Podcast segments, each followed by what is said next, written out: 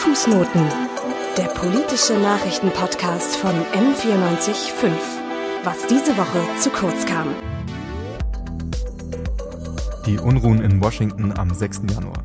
Während die Bilder der gewaltsamen Ausschreitungen um die Welt gingen, wurde mittlerweile viel über die Menschen geredet, die an der Demonstration teilgenommen haben und auch über diejenigen, die das Kapitol und das Repräsentantenhaus gestürmt hatten.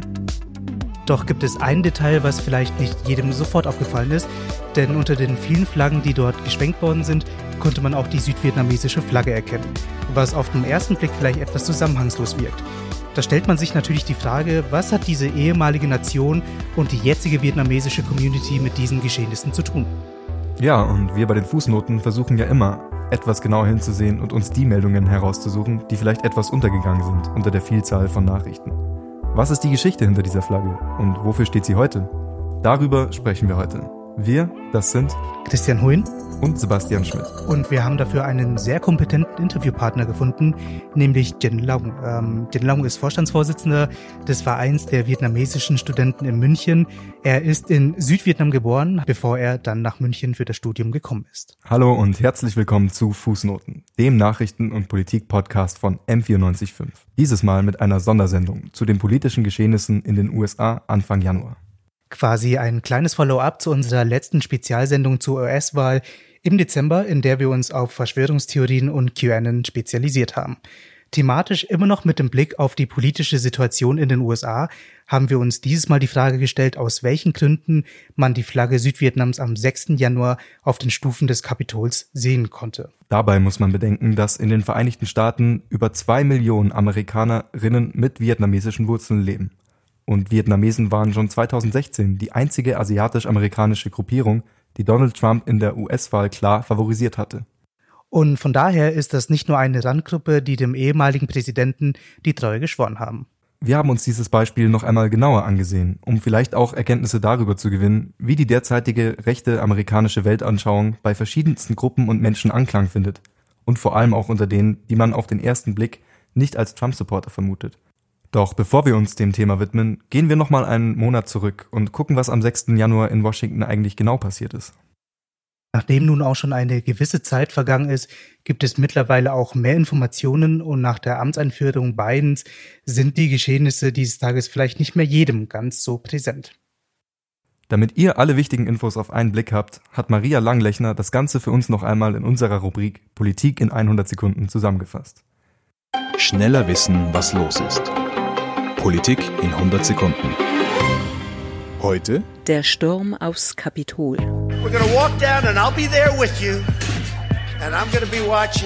Am 6. Januar 2021 fordert der damalige Präsident Donald Trump seine Anhänger bei einer Kundgebung in Washington auf, zum Kapitol zu ziehen. Die Abgeordneten zertifizieren dort die Ergebnisse der Präsidentschaftswahlen, eigentlich ein rein bürokratischer Akt. We will not take it anymore. We will stop the steal. Der aufgebrachte Mob glaubt, dass Joe Biden die Wahl gestohlen hätte. Wochenlang hatte das Trump-Lager von groß angelegten Wahlfälschungen gesprochen, Propaganda, die die Anhänger für bare Münze nehmen. Neuauszählungen und zig Gerichtsverfahren, die das Wahlergebnis bestätigt hatten, überzeugten sie nicht. In ihren Augen kämpfen sie für ihr Land und ihre Verfassung. Die Pläne der Demonstranten waren im Vorfeld bekannt. In den sozialen Medien hatten sie angedeutet, dass ein Sturm aufs Kapitol geplant sei. Tausende Menschen überrennen am 6. Januar den Sitz des amerikanischen Parlaments. Die Kapitolpolizei ist zahlenmäßig völlig unterlegen. Dreieinhalb Stunden vergehen, bis die Nationalgarde eingreift.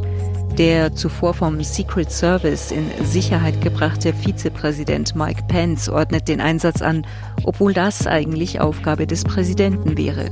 Ein Polizist und vier Trump-Anhänger sterben bei den Ausschreitungen. Gegen Donald Trump wird ein zweites Impeachment wegen Aufwiegelung eingeleitet, obwohl er zum Zeitpunkt des Amtsenthebungsverfahrens schon nicht mehr Präsident ist.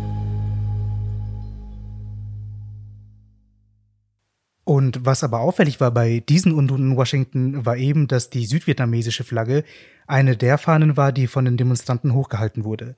Aber bevor wir uns genauer ansehen, wie diese Flagge dort gelandet ist, sollten wir erstmal klären, für was diese Flagge denn genau steht und welche Geschichte dahinter steckt. Manche denken sich vielleicht jetzt, warum diese Fahne so überbetonen? Ist das wirklich so wichtig? Aber wir haben uns darauf konzentriert, weil sie eben zeigt, wie empfänglich verschiedenste Communities für das Gedankengut der derzeitigen Rechten und ihrer zahlreichen Verschwörungstheorien sind.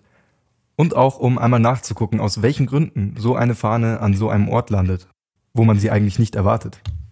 Man muss ja auch bedenken, dass eine Nationalflagge ja nicht nur oft für ein bestimmtes Land innerhalb einer Grenze steht, sondern auch für Ideen, eine bestimmte Ideologie oder auch eine bestimmte Zeit in der Geschichte von Menschen, die diese Flagge einfach darstellen soll. Also ein Teil der Identität sozusagen.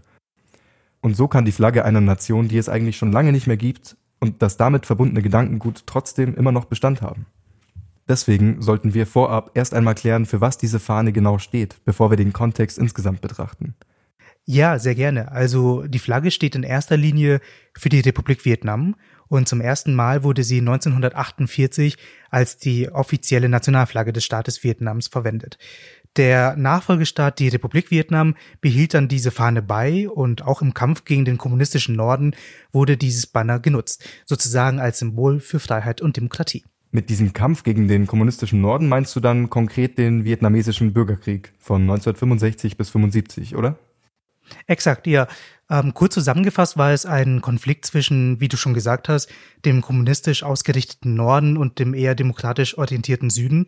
Und der Süden wurde viele Jahre lang von den USA unterstützt und die Flagge damals stand halt auch für dieses Südvietnam. Ah ja, so ist das also. Also ich habe mir diese Fahne angeguckt. Weißt du vielleicht etwas über die Symbolik? Die Farben, die Farben von Nationalflaggen haben ja immer eine spezifische Bedeutung. Ja, also wenn man sich die Flagge nochmal genauer anschaut, das ist eine gelbe Flagge mit drei horizontalen Notenstreifen in der Mitte und das Gelb steht dabei für die gelbe Haut der Vietnamesen und das Rot steht für die Farbe des Blutes des Volkes. Und die drei Streifen symbolisieren Nord-, Zentral- und Südvietnam und dass die drei Streifen gemeinsam auf einer Flagge stehen, ähm, zeigt die Einheit des Landes. Und ähm, diese Flagge hat schon einen sehr langen ähm, Hintergrund, eine sehr lange Geschichte. Ähm, es gab schon ähnliche Variationen dieser Flagge, ähm, schon damals in den Zeiten des äh, Kaiserreiches und so weiter. Verstehe. Also diese Flagge hat quasi eine sehr lange Geschichte, aber steht hauptsächlich für Südvietnam, so in der modernen Geschichte. Aber welche Bedeutung hat diese Flagge in Amerika und, und woran liegt das denn eigentlich, dass die Amerikaner mit vietnamesischen Wurzeln diese alte Flagge bei diesem Event quasi, ich sag mal, ausgepackt haben? Also in einigen US-Bundesstaaten ist sie tatsächlich ein anerkanntes Symbol der vietnamesischen Community im Allgemeinen.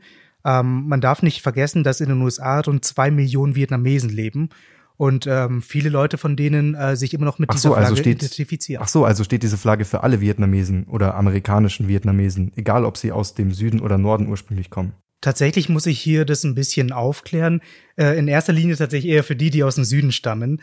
Ähm, Außerstudierende oder Leute, die später übergesiedelt sind, also sagen wir nach der Öffnung des Landes ab 95 haben entweder gar keine Meinung zu dieser Flagge oder stehen hinter der aktuellen Flagge. Aber grundsätzlich kann man sagen, dass die meisten vietnamesisch-Amerikaner hinter dieser Flagge stehen. Mir ist oft aufgefallen, dass man auf vielen Fotos von amerikanischen Kleinstädten zum Beispiel diese Flagge an irgendwelchen Geschäften oder mitten auf dem Town Square sieht. Ja, genau. Ähm, es gibt äh, tatsächlich viele republikanische BürgermeisterInnen oder Stadträte oder auf Englisch Council Members, die vietnamesische Wurzeln haben. Vor allem in Bundesstaaten wie Texas oder äh, Kalifornien kann man das beobachten. Und ganz im amerikanischen Stil hat auch diese Flagge einen schönen Namen, nämlich die Heritage and Freedom Flag. Ah, das ist auch interessant. Also quasi mit einer Betonung auf Freiheit und Herkunft. Ja, genau das symbolisiert diese Fahne in den USA. Und weltweit gesehen steht sie als gemeinsames Symbol der Geflüchteten, die vor dem kommunistischen Regime in Vietnam geflüchtet sind das ist ja eigentlich schon sehr komplex. Also je nachdem, wo man diese Flagge sieht, gibt es also verschiedene Werte. Ich verstehe, also dann sollte man wirklich aufpassen, sie nicht nur eben als dieses Überbleibsel eines Bürgerkriegs zu sehen, der vor einem halben Jahrhundert schon beendet wurde. Wir haben da in Deutschland nicht so einen passenden Vergleich, aber wir kennen ja zum Beispiel das Phänomen, dass sich zum Beispiel Reichsbürgerinnen oder rechte Demonstrantinnen mit der Flagge des Deutschen Kaiserreichs identifizieren. Hier ist die Bedeutung ja ziemlich eindeutig. Das scheint aber bei der Südvietnam-Flagge nicht der Fall zu sein. Es gibt viele Bedeutungen anscheinend. Ja, genau, so wie du sagst. Ähm, die südvietnamesische Flagge, die hat mehrere Bedeutungen. Und äh, das hängt vor allem dann von dem Blickpunkt des Individuums, der Person ab, die gerade diese Flagge beobachtet und auch ähm, wer diese Person ist und wo sie gerade steht. Aber man kann generell sagen, dass die vietnamesische Community weltweit, nicht nur in den USA allein, sondern wirklich überall nicht äh, homogen ist und es gibt verschiedenste Ansichten über diese Fahne und äh, es ist wichtig und das sollte man auf jeden Fall nicht unterschätzen. Also ich weiß, dass du selbst sehr aktiv bist in der vietnamesischen Community und du bist auch Übersetzer. Hast du vielleicht selbst einen Bezug zu dieser Flagge, über die du reden wollen würdest? Oder in welchem Kontext ist dir die Flagge schon mal in der Vergangenheit begegnet? Gab es da irgendein Erlebnis? Tatsächlich gibt es da eine ganz witzige Geschichte, da müssten wir in die Zeit zurückdrehen, ähm, wo ich noch ein kleiner Junge war. Und äh, da war ich wirklich sehr an Geografie und äh, Flaggen interessiert. Und alle Bücher, die ich hier in Deutschland gefunden, gefunden habe, äh, die sind nach 1975 gedruckt worden. Und dort sieht man die Flagge des wiedervereinigten Vietnam, also die Flagge mit, den, äh, mit der roten Farbe und dem gelben Stern. Und einmal habe ich genau diese Flagge auf ein DIN A4-Blatt richtig groß gemalt, richtig schön mit äh, Wachsmalstiften und dann zu Hause meinen Eltern gezeigt. Und ich habe gesagt, hey, das ist die vietnamesische Flagge, ich habe sie gemalt. Und ich war super stolz drauf. Aber äh, dann haben meine Eltern dann gesagt, so, bitte mal diese Flagge nicht mehr. Ähm, das ist nämlich die falsche Flagge. Für sie war die richtige Flagge immer noch die südvietnamesische Flagge. Und ich habe genau die gegnerische Flagge sozusagen gemalt. Ja, aber das, das finde ich ja doch interessant. Äh, also das zeigt ja schon, wie man sich unbewusst an sowas erinnert. Und also ich finde, das ist jetzt auch ein gutes Beispiel dafür, wie so eine Flagge so lange überleben kann und eben heute noch in den Köpfen von den Menschen landet, die eigentlich ja gar keinen Bezug mehr dazu haben sollten. Absolut, ja. Und äh, wenn ich damals als äh, kleines Kind andere Informationen dazu bekommen hätte, würde ich sie wahrscheinlich auch mit äh, komplett anderen Dingen verbinden, auf jeden Fall.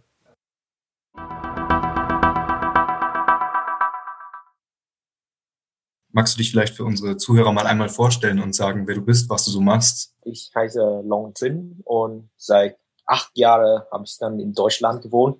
Mhm. Also ich bin geburtlich in Vietnam, als Vietnamese.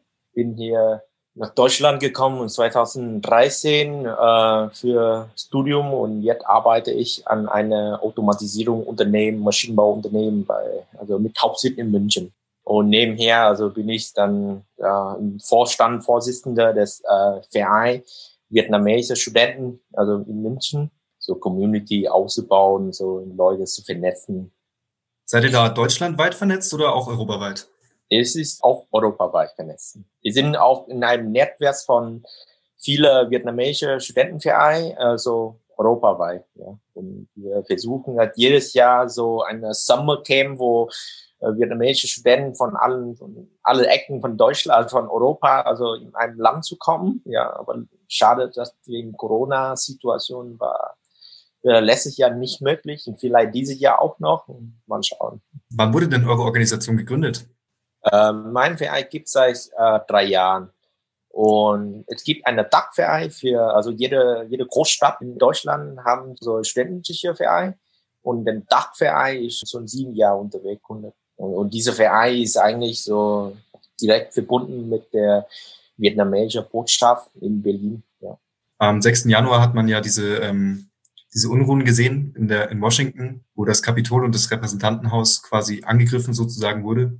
Und eine Sache, die uns da aufgefallen ist, ist, dass man eben die ähm, südvietnamesische Flagge da auch gesehen hat. Mhm. Und wie war das denn für dich oder für euren Verein? Gab es da irgendwelche Reaktionen? Wie habt ihr denn darauf reagiert, als ihr das in den Nachrichten mitbekommen habt? Wir waren nicht überrascht, weil seit Jahren kennen wir dann schon, dass eine große Menge von, von, von, von Vietnamesen in den USA, besonders die Vietnamesen in den USA, sind meistens Trump-Supporter. Und warum ist das so? Ähm, sie sollen verstehen, also du sollst verstehen, also früher äh, ist Vietnam auch so geteilt, so wie Deutschland. Ja? Also es gibt Nordvietnamesen und Südvietnamesen, also kommunistische Vietnam und ja, also Kapitalismus ist also Vietnam. Und die Südvietnam-Teil haben damals den Krieg verloren. Also nicht so wie Deutschland, umgekehrt, ja. Und dann, damals die große Teil von der Bevölkerung in Südvietnam sind nach, äh, nach USA gewandert.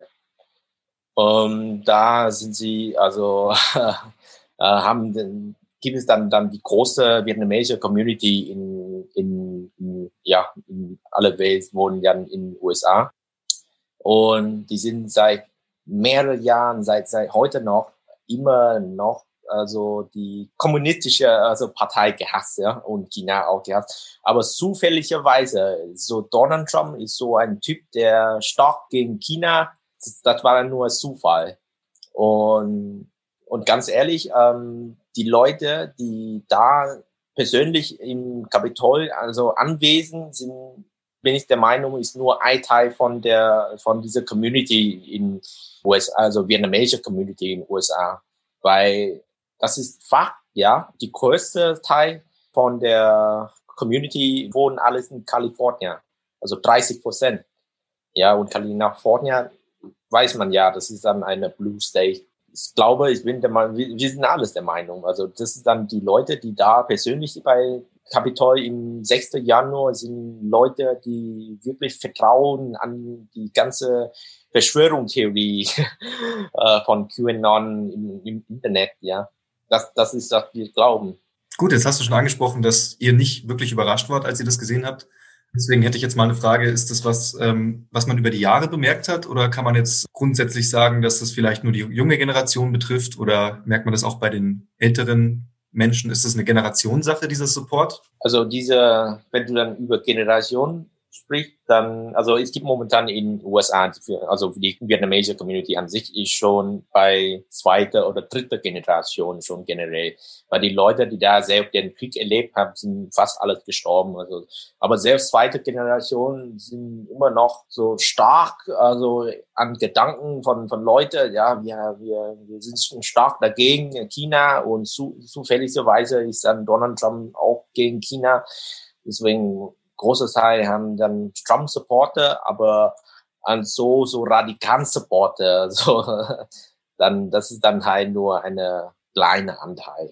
Eine Sache, die wir schon recherchiert haben, wo wir uns ein paar Gedanken gemacht haben, ist, vielleicht hängt es auch ein bisschen mit dem Mediengebrauch zusammen, weil eine Information, die wir bekommen haben, war eben, dass sehr viele Vietnamesen oder einige Vietnamesen, sage ich jetzt mal, in Amerika nicht die Sprache sehr gut beherrschen und dass deswegen auch die Medien teilweise schwierig sind, da richtige Informationen herzukriegen und sehr viel auch über YouTube geht. Habt ihr das vielleicht mitbekommen, dass es sehr viele YouTube-Channel gibt, vietnamesische, die ähm, auch diese Verschwörungstheorien supporten? Genau, ja, das habe ich auch mitbekommen und seit seit mehreren Monaten habe ich es auch festgestellt. Also ich habe gemerkt, mein Facebook-Feed hat viele Leute Video mit Verschwörungstheorie geteilt und die ganze Video war ja, es war sehr gut auf Vietnamesisch übersetzt sogar, ja. Und ich glaube, das ist auch daran schuld, dass die, die ganze Medien, also lokale Medien, also Community Newspaper, so sagt man so in äh, Kalifornien, sind auch daran schuld, dass die dann Verschwörungstheorie so verbreitet. Und da haben die Leute so sofort so schnell geglaubt. Ist das was, was ihr auch in Europa oder in Deutschland bemerkt habt, äh, dass Verschwörungstheorien da ihren Umlauf finden, oder ist das ein amerikanisches Phänomen? In Europa ist es auch teilweise also merke ich auch, dass auch teilweise so Leute da, daran glauben. Ja.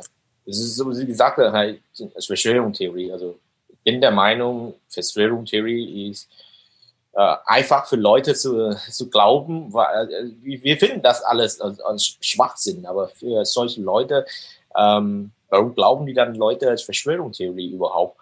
Ja, weil sie haben irgendwie das Gefühl, dass sie wissen, all mehr, mehr an andere Menschen äh, so eine wichtige Information, also ohne Mühe zu geben, irgendwas zu recherchieren, verschiedene Quellen zu vergleichen, ja, äh, aber sofort eine Nachricht lesen und denken sie, dass ich bin besser an andere Menschen.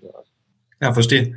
Ähm, also dieser Punkt, was, was wir uns auch gedacht haben, ähm, zu der Zeit, als es sehr viele Flüchtlinge gab aus Vietnam in Amerika, war ja auch die Zeit, wo ähm, Ronald Reagan an die Macht, an der Macht war und der war ja auch so eine Art Showstar und äh, Schauspieler und alles Mögliche.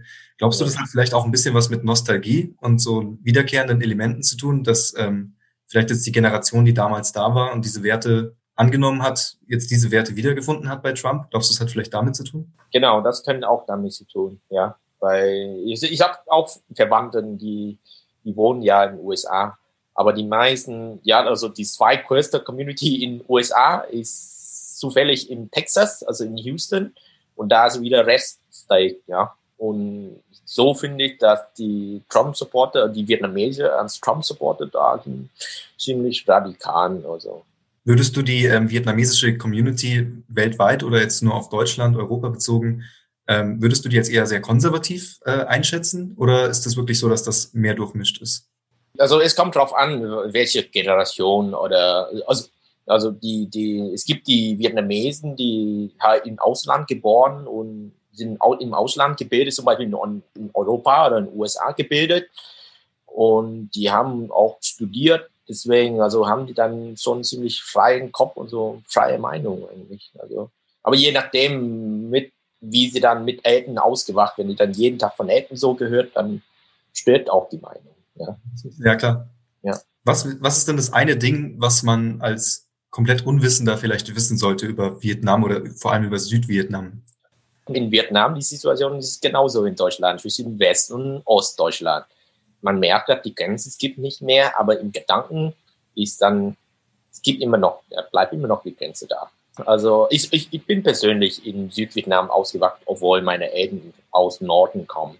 Ja, und ich merke dann im, im Süden, also, also sehr viele Vietnamesen, die, die da wohnen, also die, die Geburt oder umgezogen, weil die, die originale Vietnamese in, Süd, in die gibt es eigentlich nicht mehr. Sie sind alle nach Ausland gewandert, ja. Und wir merken wegen Geografie sind die Menschen da ziemlich, also Meinungsfreiheit, freien Kopf und, und tatsächlich ist dann wirtschaftlich in Südvietnam auch besser entwickelt an, im Vergleich zu Norden. Ähm, Gibt es vielleicht noch irgendwas, was du vielleicht noch sagen wollen würdest oder was dir wichtig wäre? Wir sind auch in, alles vernetzt. Ja? Also es, es, gibt in jeder Stadt immer eine studentische Verein und eine Verein für allgemeine Vietnamese. Ja? Und wir unterstützen einander und die, die, alt, die ältere Leute hier sind auch alles Ärger und überrascht, warum gibt es immer noch so eine Fahne, so einen Flag, doch soll eigentlich nicht mehr geben. Wir sind seit 40 Jahren schon vereinigen. Also es sollte keine Nordvietnamese, keine Südvietnamese mehr geben. Es sollte nur ein Vietnam geben. Okay, dann sage ich danke dir. Chris, du bist ja sehr aktiv innerhalb der vietnamesischen Community hier in Deutschland und du kriegst auch mit, was sich international so tut diesbezüglich. Was sagst du denn als jemand, der sich auskennt, äh, zu den Aussagen des Interviewpartners? Also ich denke, dass eben diese starke Abneigung gegen den Kommunismus, die der Long gerade genannt hat, einer der wichtigsten Punkte ist. Und es scheint tatsächlich immer noch in den Köpfen der meisten VietnamesInnen äh, vorhanden zu sein. Und es scheint auch ein wichtiger Überschneidungspunkt zu sein zwischen konservativen beziehungsweise Rechten ähm, und den US-Vietnamesinnen in, in den USA. Ja, aber wenn man so drüber nachdenkt, dann passt es ja eigentlich auch sehr gut zum derzeitigen politischen Klima in den USA. Es gibt ja seit mehreren Monaten in den USA die Ansicht, dass die US-Demokraten angeblich immer mehr zu radikalen Linken werden. Und diese Talking Points, also Argumentationen, hört man mittlerweile nicht nur bei Trump oder Hardcore-Anhängerinnen, sondern scheint auch immer mehr in den Mainstream gekommen zu sein. Und genau weil das so in den Mainstream gekommen ist, ist es genauso in der vietnamesischen Community angekommen. Ah, ich verstehe. Teilweise geht es ja so weit, dass manche Stimmen behaupten, das ganze Land solle angeblich in eine kommunistische in eine kommunistische Diktatur verwandelt werden. Und nicht nur online, sondern auch on-air pushen Medien wie Breitbart oder Fox News dieses Narrativ ja immer mehr. Ja, das stimmt. Und äh, das hat aber einen ziemlich simplen Hintergrund. Ähm, die meisten AmerikanerInnen unterscheiden nicht genau zwischen Sozialismus und Kommunismus. Sie sehen jede Art von Eingriff durch die Regierung als kommunistisch oder anti-amerikanisch an, obwohl es da schon sehr starke Unterschiede gibt eigentlich. Da gibt es auch konkrete Zahlen dazu. Laut dem amerikanischen Umfrageinstitut YouGov zum Beispiel teilen nur drei von zehn Amerikanern die Ansicht, dass Sozialismus auch gute Aspekte haben kann. Das amerikanische Umfrageinstitut Pew Research Center hat auch letztes Jahr herausgefunden, dass über 55 Prozent aller Amerikaner jede Art von Sozialismus generell ablehnen. Und genau aufgrund dieser Einstellung wird jede Diskussion, beispielsweise um einen Mindestlohn oder eine generelle Krankenversicherung, gleich politisch aufgeladen. Und da passiert es wirklich sehr schnell, dass äh, progressive oder eher linksgerichtete Politik sehr schnell und sehr einfach als Kommunismus abgestempelt wird. Wenn man darüber nochmal nachdenkt, dann könnte ja eigentlich die vietnamesische Community in den Staaten quasi so eine Art Stellung einnehmen, dass sie sagt, wir haben das Ganze schon mal durchgemacht. Passt auf, was da auf euch zukommt. Und die Ängste werden dann natürlich auch verständlicher. Das alles macht es schon plausibel, warum sich viele US-VietnamesInnen mit neuen rechten Bewegungen und Weltanschauungen sympathisieren. Man darf ja auch nicht vergessen, dass das heutige Vietnam das am längsten existierende kommunistische Land weltweit ist. Das hat sogar die Sowjetunion übertroffen. Ja, du sagst es. Und äh, Vietnamesinnen haben teilweise schon sehr lange mit dem Kommunismus zu tun gehabt. Und dieser Gedanke, wir haben das Ganze schon einmal durchgemacht, passt wirklich ähm, sehr gut in, dieses, äh, in diese Narrative und auch diese Warnung, passt auf, dass es euch nicht passiert. Ähm, das ist das, was die Vietnamesen auf jeden Fall verfolgen. Ja, ich verstehe. Aber hast du da vielleicht noch ein Beispiel? Ein bisschen abstrakt äh, klingt das schon noch. Wie kann man sich denn das ungefähr vorstellen? Vielleicht darf ich an dieser Stelle ein kurzes Rechenbeispiel aufführen. Ähm, die ältere Generation der ähm, US-amerikanischen Vietnamesinnen, ähm, vor allem Senioren, die haben teilweise schon zweimal den Kommunismus erlebt. Sie sind schon zweimal vor dem Kommunismus geflüchtet. Einmal 1954, als äh, Vietnam geteilt worden ist und einmal 1975, als dann die kommunistischen Kräfte aus dem Norden nach Saigon gekommen sind. Und äh, die Personen, die die Diktatur noch aktiv mitbekommen haben, also vor allem dann die ältere Generation, ähm, sie ist also schon mal davor geflüchtet. Und äh, wenn man jetzt dieses Gedankenspiel weiterspielt, dass die USA tatsächlich ein sozialistisches Land werden sollte, dann wäre es teilweise die dritte Flucht für einige. Und dafür fürch davor fürchten sie sich einfach und ähm, genauso fürchten sie sich vor den Auswirkungen eines Sozialismus, Schrägstrich Kommunismus, wie auch immer man das äh, nennen möchte, weil sie das Ganze schon mal in ihrer Heimat gesehen haben. Verstehe, also die Angst, das Ganze noch einmal in der neuen Heimat durchmachen zu müssen, scheint da wohl noch sehr aktiv zu sein und mitzuspielen. Aber trotzdem finde ich es schon bemerkenswert, dass das dann so weit geht, dass man Verschwörungstheorien und Fake News quasi blindes Vertrauen teilweise schenkt. Die Auffassung, dass Joe Biden und die US-Demokraten Teile einer kommunistischen Verschwörung sind, wird also nicht nur von vielen US-Amerikanerinnen, sondern auch von vielen US-Vietnamesinnen. Absolut. Und ähm, das hat unser Interviewpartner Jin Long auch äh, sehr gut erklärt. Ähm, es hängt aber auch viel damit zusammen, wie sich innerhalb der vietnamesischen Community Fake News und Medien allgemein verbreiten. Ja, das stimmt. Und damit ihr als Zuhörerinnen euch das mal konkret vorstellen könnt, haben wir uns eine Meldung rausgesucht, die immer wieder wiederholt wird und sich auch als gutes Beispiel deswegen ereignet. Und zwar gibt es da nämlich den Vorwurf unter vielen US-VietnamesInnen, dass Joe Biden damals, also damals in den 80ern, keine vietnamesischen geflüchteten Personen aufnehmen wollte. Und dieser Vorwurf, der wirkt eben bis heute nach. Ähm, ja, du hast da wirklich gerade das perfekte Beispiel genannt. Ähm, dieser Vorwurf ist mir auch schon sehr oft begegnet, vor allem wenn Leute mich fragen, ob ich diesen äh, Vorwurf fact-checken könnte, ob ich mal überprüfen könnte, ob das stimmt. Und äh, in diesem Vorfall ähm, geht es um die sogenannten Boat People. Ähm, das ist vielleicht ein Begriff, den man sich jetzt im, in diesem Kontext merken sollte. Ähm, als Boat People werden vor allem Menschen aus Vietnam, aus Laos, aus Kambodscha bezeichnet, die zwischen 1975 und 1990 äh, über das südchinesische Meer dann äh, Vietnam verlassen haben oder auch die anderen beiden Länder, die ich gerade genannt habe. Genau, und nochmal zum Verständnis, um wie viele Menschen es sich handelt. Das sind wirklich gut 1,6 Millionen Personen, die zwischen 1975 und 1997 geflüchtet sind. Und die jetzigen US-VietnamesInnen sind quasi dann die Nachfahren von diesem großen Teil der Geflüchteten, die damals in den USA angekommen sind. Und genau diese Boat People soll der damalige Senator Joe Biden im Stich gelassen haben, und äh, wenn das tatsächlich stimmen sollte, steht das eigentlich als ein gut nachvollziehbarer Grund, weshalb viele vietnamesische AmerikanerInnen ähm, dem Präsidentschaftskandidaten Joe Biden nicht wirklich vertrauen. Und jetzt ist er Präsident und äh, diese, diese Problematik, die schwingt immer noch mit. Und äh, da stellt man sich natürlich die Frage, was ist tatsächlich dran an dieser ganzen Sache? Ja, und wir von den Fußnoten haben uns das nochmal ein bisschen genauer angesehen. Und zwar, tatsächlich ist es so, also laut der vietnamesischen Fact-Check-Seite vietfactcheck.org ist das falsch.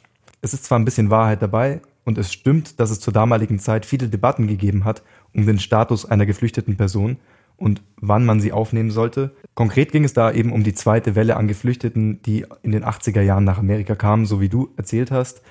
Tatsächlich ist es so, dass damals 80 Prozent der Demokraten und nachweislich auch Joe Biden für die weitere Aufnahme der sogenannten Boat People gestimmt hat. Und trotzdem hat dieses Gerücht sich äh, tatsächlich bis heute gehalten. Wie kann denn so ein Gerücht so lange überleben? Und was hätte Biden denn konkret tun können, um diese Misconception, also diesen Fehler, diesen Fehleindruck zu bereinigen? Tatsächlich gibt es in den USA ein Mittel, was äh, oft von ähm, politischen Kandidaten genutzt wird, nämlich ein sogenannter Op-Ed äh, oder auch ein Kommentar äh, in einer Zeitung oder in einem Magazin. Und ähm, Das hat äh, Joe Biden tatsächlich auch gemacht. In einem Magazin für Kultur und Literatur namens Vietbao hat er einen Op-Ed, einen Artikel veröffentlicht und darüber geschrieben, was die VietnamesInnen alles in den äh, letzten Jahrzehnten erlebt und geleistet haben. Und die junge Generation an VietnamesInnen in den USA haben diesen Artikel sogar auf Reddit gestellt, in der Hoffnung, dass andere vietnamesische äh, Reddit-BenutzerInnen ähm, diesen Artikel sehen und ihn dann an ihre Eltern weiterleiten. Ah, ich verstehe. Aber woran liegt das denn, dass sich diese Theorie trotzdem noch so sehr hält? Ich habe zum Beispiel beim Recherchieren erst vor einer Woche einen Artikel gefunden, der darüber berichtet hat. Woher beziehen denn viele Exil-VietnamesInnen ihre Medien? Das ist ein ganz interessanter Punkt, den du da gerade ansprichst. Und es ist tatsächlich so, wie unser Interviewpartner Jin Long erzählt hat, dass sich immer mehr und vor allem immer einfacher und immer schneller Fake News unter den VietnamesInnen verbreiten. Ja, unser Interviewpartner hat das schon ganz gut erklärt. Aber da du dich auch sehr gut auskennst und äh, viele Texte übersetzt, was denkst du denn darüber? Wie landen denn diese Fake News dann zum Beispiel bei den Vietnamesinnen ganz konkret? Tatsächlich beziehen die Vietnamesen viel aus den sozialen Medien, wie äh, beispielsweise Facebook oder YouTube. Und das liegt vor allem daran, dass die Medien aus dem kommunistischen Inland als Propaganda bezeichnet und angesehen werden. Und das Vertrauen in dieses schlichtweg einfach nicht vorhanden. Deshalb vertrauen sie lieber ihren eigenen Medien, äh, zudem gibt es auch zahlreiche Zeitungen, Magazine, Fernseh- und Radiosender im Ausland, vor allem in den USA. Aber die werden von Tag zu Tag auch immer weniger genutzt. Man muss auch einfach ehrlich sagen, YouTube und Facebook sind schneller und leichter abrufbar. Ja, das Ganze, das erinnert eigentlich auch so an die Situation im Westen. Also, dass das Vertrauen in die Medien immer mehr zu sinken scheint, können wir auch in Deutschland und den USA in den letzten Jahren vermehrt beobachten. Das Stichwort Fake News begegnet uns mittlerweile ja wirklich sehr oft. Was ich daran aber interessant finde, ist, dass einige US-VietnamesInnen quasi zwei Quellen nicht mehr zu vertrauen scheinen. Einmal den traditionellen Medien in den USA und einmal der Propaganda des kommunistischen Staates Vietnam. Absolut, da hast du absolut recht. Aber ich denke, das hat auch viel mit den ähm, verschiedenen Generationen zu tun. Tatsächlich scheint sich die ältere Generation mehr auf Facebook und YouTube zu verlassen und auf Personen, die Artikel übersetzen und interpretieren. Und vielleicht kann ich das ähm, kurz erwähnen, weil ich ja selbst mal als Übersetzer gearbeitet habe, dass da genau das Gefährliche ist, weil jede Übersetzung vom Sinn abweichen kann. Und ähm, je mehr man übersetzt und je man interpretiert, äh, desto mehr kann es auch vom Originalartikel abweichen. Ah ja, also es hängt auch viel an der Übersetzung quasi. Kann man dann sagen, während die alte Generation sich hauptsächlich auf Facebook und YouTube bezieht, dass die junge Generation die meisten Informationen von den etablierten Medien bekommt, zum Beispiel Fernsehsender, Zeitungen und eben deren Social Media Angeboten. Kann man das so sagen oder? Genau, ja, das kann man absolut so sagen. Ähm, die jüngere Generation, sie hat ja nicht diese, diese Sprachbarriere oder eher weniger diese Sprachbarriere. Und äh, so können sie dann Informationen direkt von der Quelle beziehen und auch äh, besser vergleichen und fact-checken. Daran liegt es also. Wir hatten ja vorher schon mit Viet Fact Check eine Seite besprochen, die der Flut an Fake News Artikeln quasi entgegenwirkt. Es scheint so, dass sich da ja auch was tut diesbezüglich. Ähm, ja, absolut. Und äh, mir ist auch aufgefallen, dass es durchaus ähm, mehr Gegenbewegungen gibt jetzt und äh, viele VietnamesInnen übersetzen jetzt Texte oder äh, machen bei Verschwörungstheorien den äh, Faktencheck und äh, das machen sie tatsächlich ähm, viel ehrenamtlich, ohne Bezahlung. Also ist da Engagement quasi der Schlüssel dazu. Das macht schon Sinn. Je mehr Quellen und Übersetzungen aus seriösen Quellen, desto mehr Informationen sind erhältlich. Das kann ja eigentlich nur helfen. Mir ist da zum Beispiel auch eine neue Organisation aufgefallen namens Pivot, die Progressive Vietnamese American Organization. Genau, ja. Ähm, Pivot, das ist eine Organisation, die sich vor, ich glaube, ein paar Monaten gegründet hat und es sich zum Ziel gesetzt hat, Artikel auf ihre Richtigkeit zu überprüfen und auch andere Texte von seriösen Quellen zu übersetzen. Und äh, die sind in letzter Zeit auch immer mehr in äh, Fernsehtalkshows bei einigen Fernsehsendern zu sehen, beispielsweise ähm, SBTN, das ist ein Fernsehsender in, mit Sitz in Kalifornien, der ähm, 24-7 auf Vietnamesisch sendet und jetzt in letzter Zeit auch viele ähm, Angebote hat, die diese Falschinformationen von äh, Verschwörungstheorie-Seiten wie Epoch Times, Vision Times, ähm, deren Artikel zu überprüfen und sie fact zu checken, da sie oft entweder sehr biased sind oder halt einen subjektiven Eindruck über etwas vermitteln und ähm, vermeintlich Nachrichten verbreiten. Also wenn du das so aufzählst, dann erkennt man ja schon, dass da nicht nur mehr Fake News Seiten, sondern eben auch eine wachsende internationale Gemeinschaft, die also quasi Fact-Checking betreibt und notfalls korrigieren will. Absolut. Und ähm, was ich vorhin auch schon kurz erwähnt habe, ähm, es gibt ein immer noch sehr großes Problem, nämlich ähm, Übersetzungsfehler. Ähm, oft werden Begriffe wie äh, progressiv oder radikal äh, mit dem Begriff kommunistisch gleich interpretiert oder übersetzt. Ähm, aber man muss ja auch einfach sagen, dass progressiv ja nicht automatisch kommunistisch heißt. Und äh, das kommt tatsächlich auch oft vor. Ja, verstehe. Also auch hier entstehen Probleme allein aufgrund von Begrifflichkeiten und wie diese aufgefasst werden. Eigentlich ist das ja auch nicht recht viel anders als das, was wir zuvor bezüglich den USA besprochen haben. Trotzdem kann man das alles ja als eine Art Gegengewicht sehen zu den, zu den ganzen Online-Fake News. Ja, genau. Man merkt, dass die jüngere Generation von VietnamesInnen weltweit ähm, dem entgegenwirken und äh, sich auch dafür engagieren. Wenn man sich das alles so anschaut, dann ist die vietnamesische Community in den Vereinigten Staaten ja eigentlich nicht sehr viel anders dran als wir alle. Ja, denn die Hauptprobleme sind tatsächlich Fake News, die gut bei der älteren Generation ankommen und eine gewisse Art von Nostalgie, ein Festhalten an alten Werten. Und äh, was das Problem eigentlich nur komplexer macht, ist, dass die Medien für die vietnamesische Community nicht sonderlich objektiv ähm, gestaltet sind und tatsächlich auch sehr leicht zugänglich sind. Ja, und man muss wirklich auch nochmal betonen, das, was unser Interviewpartner auch erzählt hat, es ist nicht so, dass die amerikanischen Vietnamesinnen jetzt geschlossen hinter jeder Verschwörungstheorie stehen, weil man diese eine Fahne gesehen hat. Aber wir haben schon Gründe gefunden, warum sie sich in einer US-Wahl eher auf die Seite eines Republikaners anstatt eines Demokraten stellen. Jetzt nochmal kurz aufgefasst, was sind die Gründe dafür? Ähm, einerseits die starke antikommunistische Haltung, dann eine Betonung auf wirtschaftliche Prinzipien und ein generelles Misstrauen gegenüber den US-Demokraten aufgrund von vielen Fake News. Ich glaube, das fasst das Ganze eigentlich gut zusammen. Am Ende sollte man aber auf jeden Fall noch einmal betonen, dass die vietnamesische Community in den USA oder im Ausland allgemein keine homogene Community ist. Wir haben allein in Deutschland über 185.000 vietnamesischstämmige Personen, die hin und her gerissen sind zwischen Vietnam, ihrer Heimat, ihrer Identifikation und den politischen Idealen. Die Geschehnisse des Bürgerkrieges bis 1975 und das Problem von unabhängigen Medien beeinflusst zwar immer noch viele Vietnamesinnen, aber es gibt durchaus viele Geschehnisse, bei denen die Vietnamesinnen geschlossen zusammenfinden. Zum Beispiel ein Moment in den letzten Jahren, der diesen Zwiespalt gut zeigt, ist der Pulitzerpreis für Literatur, der an einen Vietnamesen 2016 verliehen wurde. Genau, das Ganze war so, äh, Viet Thanh Nguyen, ein ähm, US-Autor mit vietnamesischen Wurzeln, er hat einen War-Fiction-Roman namens The Sympathizer geschrieben.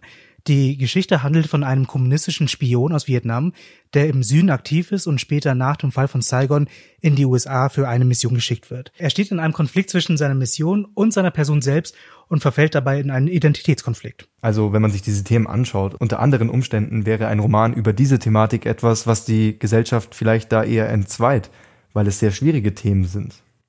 Ja, und äh, da ist dann auch egal, woher der Autor kommt. Sei es aus dem Norden, sei es aus dem Süden, sei es aus dem Ausland, sei es aus dem Inland.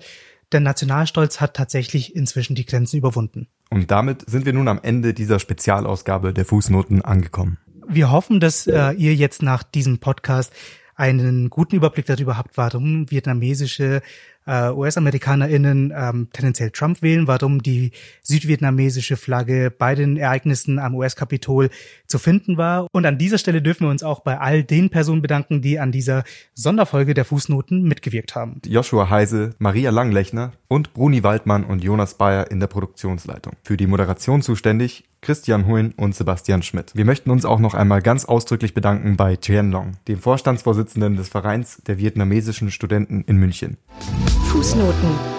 Der politische Nachrichtenpodcast von M945. Was diese Woche zu kurz kam.